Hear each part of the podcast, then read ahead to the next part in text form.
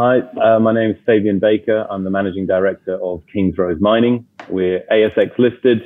The company formerly operated the Way Linggo gold silver mine in Indonesia, which left us cashed up with uh, today just under $28 million in the bank.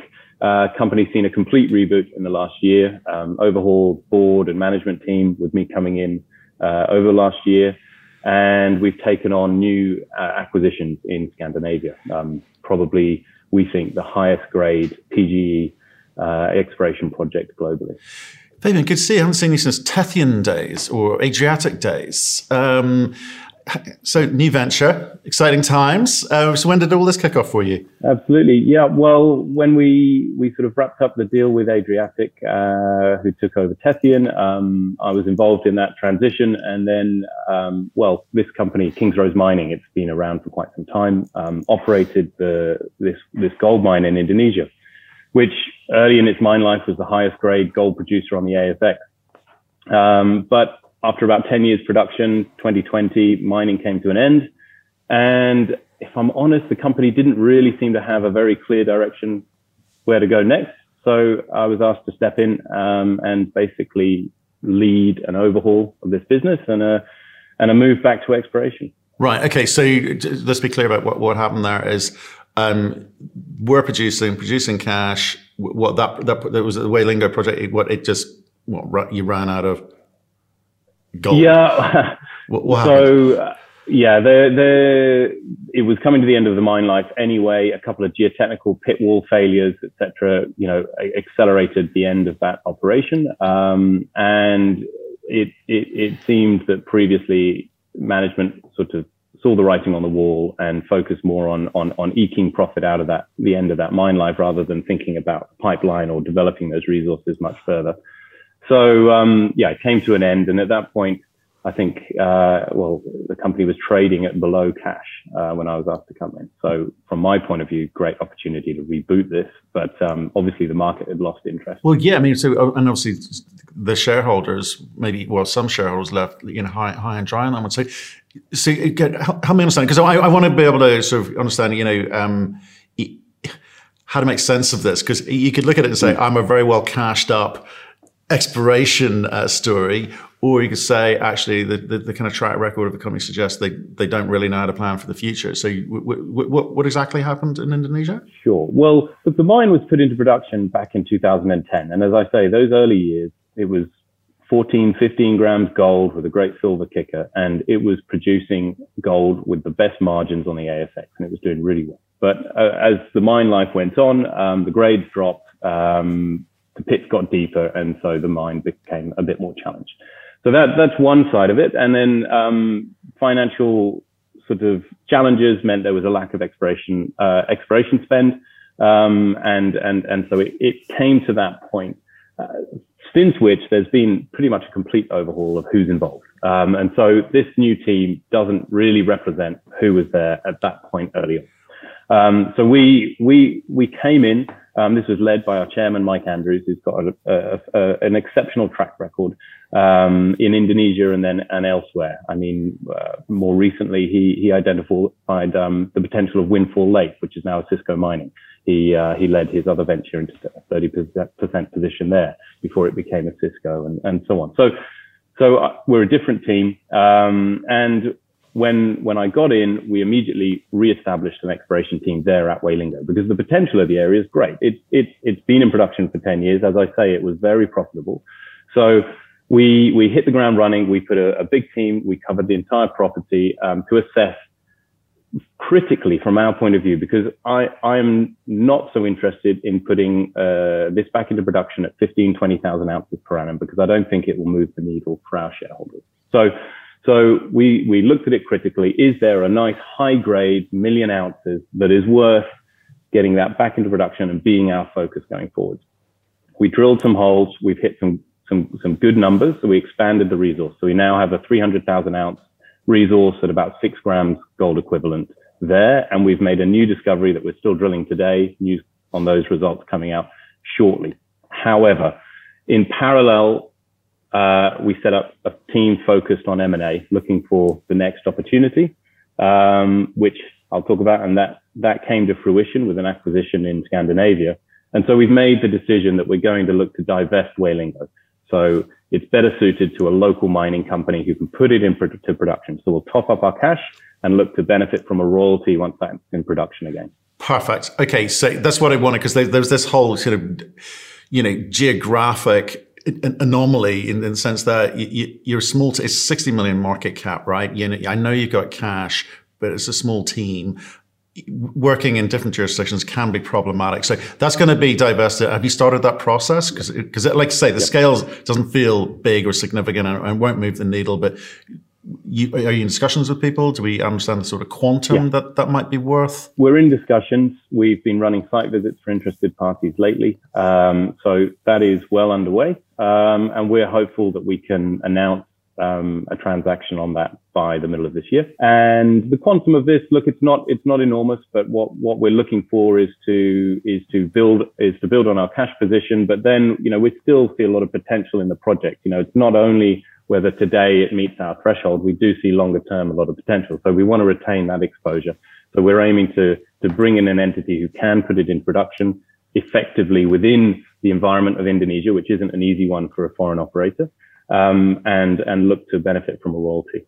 Okay, so, um, so, royalty plus cash. Is that what I'm hearing? That's it. That's that's what we're looking for. Okay, Absolutely. and just in terms of kind of closing off what went before and what what now is, you're saying it's an entirely new team. So we're not. It's not a reboot of the company uh, with the, the, with the same team. It's an, an entirely new team. The, the, management is entirely new, and uh, there are and one or two of the board members have remained. The other four are, are recently introduced. So total total overhaul. Okay, so we, we can put a, we can put a wall or close the door on on that. Let's look to the future. So uh, PGE Scandinavia, very, very different from what's gone before. So, um, you know, this acquisition with Element uh, 46. Um, why did you go for that? Why does that tick all the boxes for you? As I say, when I came into this, um, first of all, the way I saw it was it, this is the building blocks now for a new company, as you say. Close the door on on on that history, um, and we have the cash we put in this great team, which I'll tell you a little bit more about, and then it was about making sure we secure the right assets. So we were we were very diligent and and systematic in in working through what what we were looking for. We we prioritized from different regions of the world and the types of asset that we were looking for, and and and Scandinavia ticked a lot of boxes. I mean, in terms of ease of entry, um, us me being based in Europe, um, the his, history of mining and, and successful mining operations, and then recent successes, the likes of Rupert on the gold side. You've got Anglo-American Sakatti, probably the best uh, nickel copper PGE sulfide target uh, of, in recent discovery. So it, it ticked all those boxes. We delved into the region, and uh, in fact, a good friend of mine, Andrew Dacey, um, had put together this small private entity. He had spent the last two years in and out of the region combing through the archives and he put together this package of two projects, one in Norway called Porsanger, and then uh, what is the flagship is called Penikat in, in Finland. So Penikat is a, uh, a very high grade um, palladium dominant, so PGE with gold, nickel, and copper project. And honestly, the more the more we looked into it, we did very thorough DD. The more encouraged we were, um, which doesn't generally happen that way. Um, and so as, as we worked through each step, um, we became more and more confident in the, in the outstanding potential of that, of that project. Right. Okay. And, and tell me about the team then, because they're going to be fit for purpose. Um, this is like predominantly new exploration yeah. team. Is that? Yeah. So um, but maybe start with yourself, Andrew, actually, because I'm not sure everyone yeah. will, you know, uh, understand sure. or, or, know of your background. Start with you, and then maybe talk about some of the team who are, you know, more active than others. Sure. So I, am a geologist um, from an exploration background. Um, I was the chief geologist with Lydian International. Um, that company discovered, a, well, and it was led and discovered by Tim Coughlin, who's also now on our board. So Tim discovered the Amulsar deposit. I was I worked my way to chief geologist and we took that from a, a rock chip, a, a, completely grassroots discovery to a five million ounce deposit uh, with 140 million invested through to a feasibility study. And then it's gone on to, um, to, to be built out into, into a mine. So I, I come from a background in, in exploration. I've seen projects through from, from, from inception through to feasibility. Um, at Tethyan, that was something I founded, focused in, in, in Eastern Europe. And we put together a, a land package with some great um, targets in, in Serbia that was then acquired by Adriatic. And so working with me there as well was Andrew Tunningley, who's, who's come on um, since then with, with Kingsrose. Um, so he's now our head of exploration.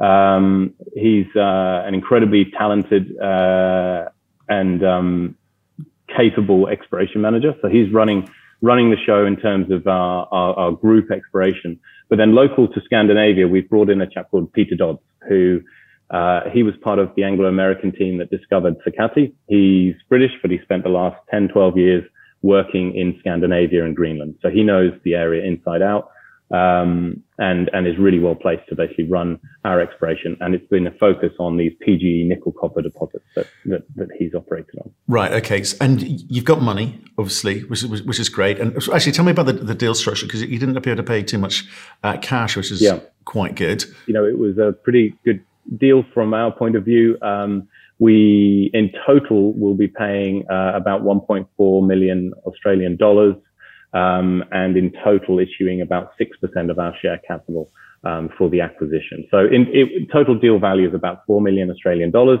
um, but it's staged. So we've paid about a third of it now and we're waiting on some drill permits to come through there. And once those come through, we, we pay the balance. So it's been um, minimal cash outlay and minimal dilution, um, but it's given us something really, really outstanding. Okay, and obviously lessons from the past. I know you, your team wasn't involved in it, but lessons from the past. It's just, uh, will you be doing more M and A because this is early stage. Um, the, the, the size of the deal would suggest that the the data that you've got available tells us that. Um, so, are you on the hunt for more transaction and uh, transactions, and if so, where in the world? Uh, we are, yep. Um, we we still have the capacity to take on another asset, but we're going to be careful with that because despite these looking early stage, I'll, I'll just tell you a bit more, uh, particularly about Penikat, because there's a lot of historical information that tells us a lot about it. So we want to be careful not to dilute our focus or uh, or divert too much of our capital away from uh, developing that potential. So so we have this main project, Penikat in Finland. We have a, another in Norway, which is a bit more conceptual, a little bit less well understood. So so um, in addition to those two, we'll look to take on one more um, drill ready asset. And so the team are continuing to work on that. So I think you can look to see us um, transact on, on another target over the coming months. It'll either be again in Scandinavia or we'll be looking in, in, in sort of similarly secure jurisdictions. So we, we, you know, we're also, for example, considering Canada um, as well. Okay. Um, but uh, so, so, so Norway, uh, that target, we've got historical drilling.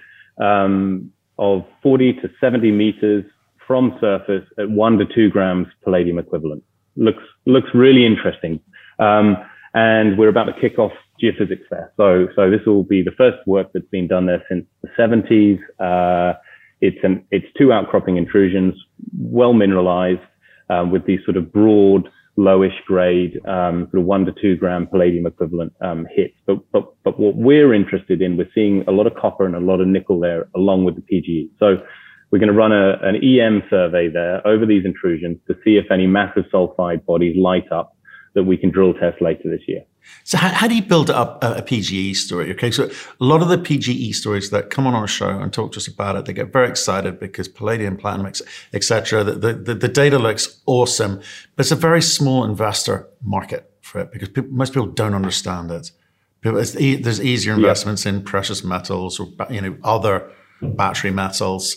Um, how do you tell that story? And, and and if so, you know, how does that affect um, what you look for, whether it be elsewhere in Scandinavia or, or, Canada for the for the next target? Okay, well, you're you're right. It it is uh, it's less well understood. There's a smaller market. Um, you've had some great um, people come on recently on your show to to explain yeah. a lot of that. Now, from from our point of view, that Norway target is very interesting. But what we're looking at there is is for high grade massive sulfide at depth, um, which which we think you know is what the market is looking for. It's what it's what larger companies are looking for.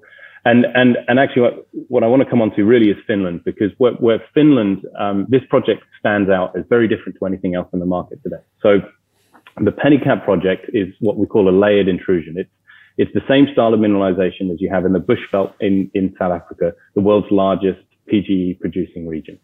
Um, and these are very large and very continuous. And on our ground, we have outcropping 25 kilometers of, of mapped and sampled and drilled mineralization. So the important thing about these deposits is they're very continuous. They're formed basically by these, these, these PGE nickel copper rich minerals settling out on the floor of the intrusion and draping the floor over many, many kilometers. And we see that. However, it's only been drilled in 95 drill holes on our ground, but only to an average depth of 45 meters. But it shows consistently hitting this over, well, we have 10 kilometers of strike that have been drilled. Um, the grades are outstanding. Um, we don't see anything else like this in the market today. So we recently resampled 28 of the historical drill holes. Um, and we're getting multiple hits at 10 grams plus palladium equivalent. Um, and this is what sets us apart really from anything else in the market today.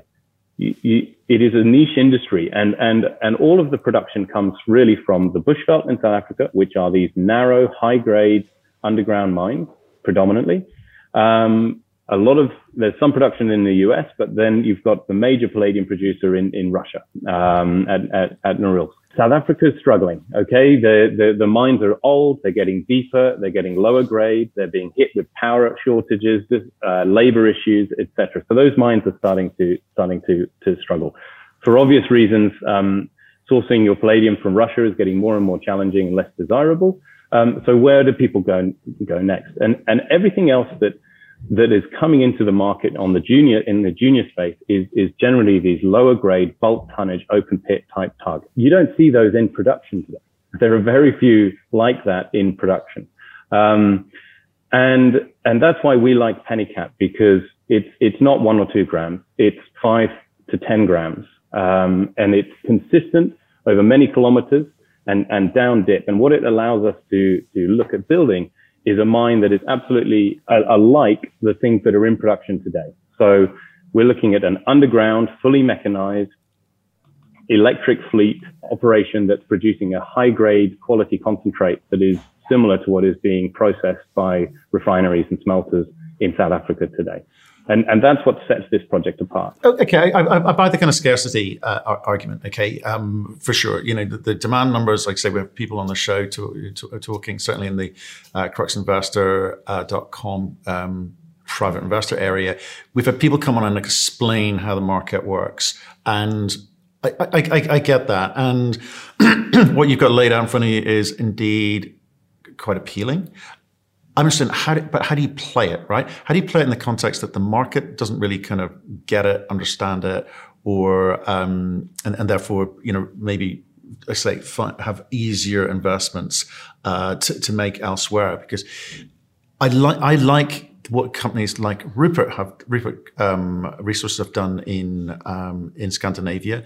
They've they've worked out how to kind of tell their story. Obviously, that's that's gold, but they've worked out how to kind of tell the Scandinavian story. They've worked out how to kind of create layers of, of, of, stories. You you're in the advantageous position of having a ton of cash, maybe a little bit more if you if you offload Indonesia.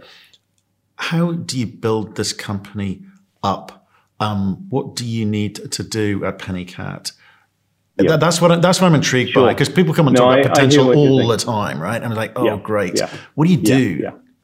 Sure. Well, I think it's through executing on the plan, you know, and what, what, whereas maybe in the gold space, a drill hole can light up the market. Here, what we need to do is, is show not one drill hole, drill hole after drill hole, developing and, and, and, and, and defining an ore body, um, which we can then look to put some economics around with a PEA. And we're in a position today where we are fully funded to take this through to drilling through to a maiden resource and through to a PEA without having to raise any more money. Okay, so that is how we will demonstrate the value in this project. And when when when we demonstrate that sort of value in an asset that is also situated in Finland, and and you can stand on the project and and look to the horizon at the town of Kemi. Kemi is the major northern port in Finland, where there's one of Europe's largest underground mines run by Outokumpu. So the Kemi chrome mine is, is, is on our doorstep. You've got a port. Uh, it's the major shipping port for all of the timber out of that region. So we've got all of the infrastructure we could need. It's a, it's an established mining district in the heart of Europe, uh, producing uh, a critical, what is defined by the EU as a critical metal um, outside of Russia. and and and separate from those challenges that that South Africa um, are seeing. So when you when when we demonstrate that through executing on our plan, um, you know, then I think the value will become evident. And and just to just to say that the the only thing really coming online at the moment that's similar is Ivanhoe's um, Platreef project, uh, also in South Africa. They just put out an updated um, feasibility study.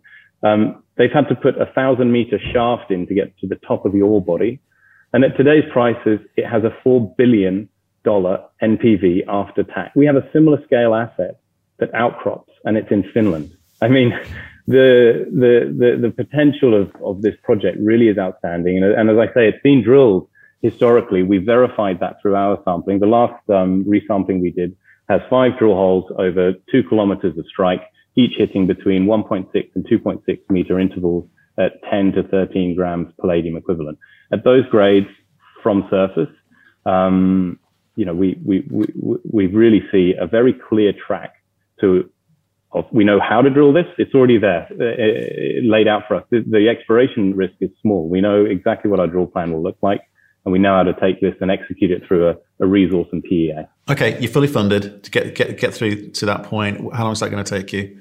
Do you expedite well, matters, or do you just you have a kind of steady, steady flow of information that's going to come to market over the next what what period? Well, so so the timeline is is more challenging. Um, it is it is a bit extended. So in Finland, uh, we have a permitting process that involves what's called a Natura 2000 area, which is an area with a, a heightened environmental sensitivity. It's it's the same as other entities are, are dealing with, such as Mors, Mawson in Finland or um, or Anglo American at, at, at Sakatti. Now now, Natura covers 16% of the EU's landmass. It's not a national park. It's not a, it's not a ban on mining. In fact, the, the Council of, of Lapland, that, that regional government has, has recently announced that they support the development of mines in these areas. But it means that we need to do things stepwise in the right way. So we've just hired a head of sustainability. She's, she's Finland's leading expert on, on sustainable mining practices. She's come on full time with us to basically lead a permitting process, which is this summer uh, going through habitat and species surveys that get submitted with our drill plans later this year, and basically means that we should be permitted and ready to start drilling um, in the winter of 2023, so ne- ne- next year. So there is an extended time frame of 12 to 18 months to actually get drilling on that project. Okay, so, so in the meantime, yeah, give me the meantime. Uh, well, so in the meantime, we've been in the archives, we've we've pulled out the historical core. We've verified a lot of that. We've got now um, samples off for rhodium assays because we, we we're seeing evidence that there could be some additional high grade rhodium just to just to add to the, the value per ton of of, of this rock. Uh, we're also going to be looking at some mineral, mineralogical studies and so on to give us some, some, some feel for metallurgy. So, so we can look, you know, we are looking at this not just as an exploration project, as a, as a serious development towards a PEA and, and demonstrating that, that there's a viable mine there. Right. Um, it, it, it, just in terms of timing, right? So, say when, when drilling potentially winter 2023, right? So more than more than a year away. You kind of got to keep that momentum going in the marketplace where people lose interest, especially given the history, right? Not your fault, but given the history. Um.